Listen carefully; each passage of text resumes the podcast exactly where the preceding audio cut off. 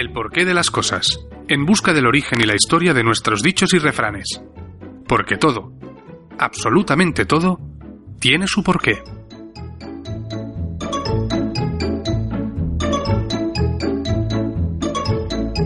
Hoy vamos a ver por qué decimos a la tercera va la vencida.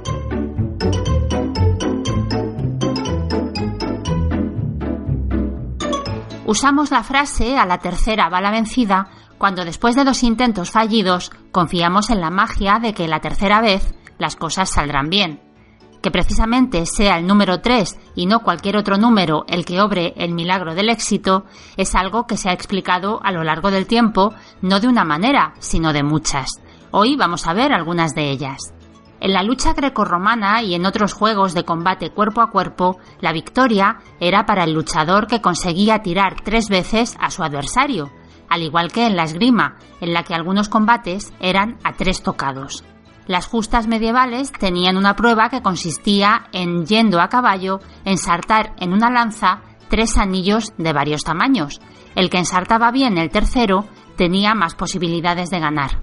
Otro lugar donde aparece el poder del tres son los ejércitos romanos, que tenían una disposición en tres filas.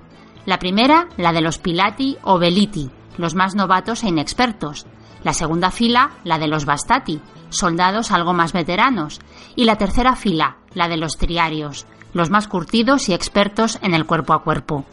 De hecho, hay una expresión latina, triarios ventum est, que podría referirse a esto. La fuerza está en la tercera línea, lo que viene a ser que la tercera fila es la que decide todo. También en los fueros medievales el hecho de reincidir en un robo por tercera vez suponía ser castigado con la muerte, una pena que se mantuvo en el derecho penal en los siglos XVI y XVII.